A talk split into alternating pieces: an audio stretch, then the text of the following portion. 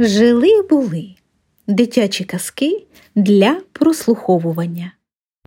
Тетяна Щербаченко смугастий. Якось бавився в ніжній зеленій траві хтось маленький, м'якенький і смугастий. Малюк народився зовсім нещодавно і не дуже розумів, хто він такий.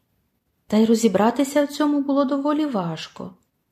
Вранці лагідна матуся казала Сонечко моє, час прокидатися. Якщо малятко надто забруднювалося, мама докоряла Ох ти ж, свинко моя.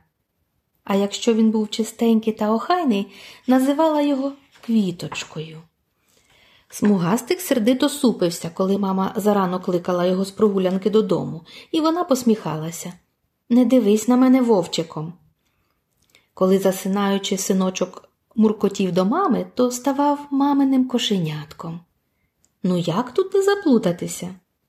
Смугастикові дуже подобалося гратися з істотами, подібними на нього. Вони мали ніжки, лапки, вусики, хвостики, носики, вушка, животики і багато чого іншого. Кожен з них говорив власною мовою.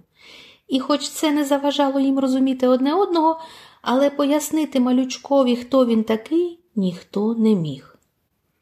І з часом смугастик став помічати, що всі малюки чимось відрізняються між собою. В одних, наприклад, немає крилець, в інших довгих тоненьких вусиків, у когось відсутній хвостик, плавнички чи дзьобик. І в нього у смугастика теж не було крилець, значить, він все-таки не джміль і не оса. Не було копитець, так що він точно не зебра. Не було аж восьми лапок, як у смугастого павучка.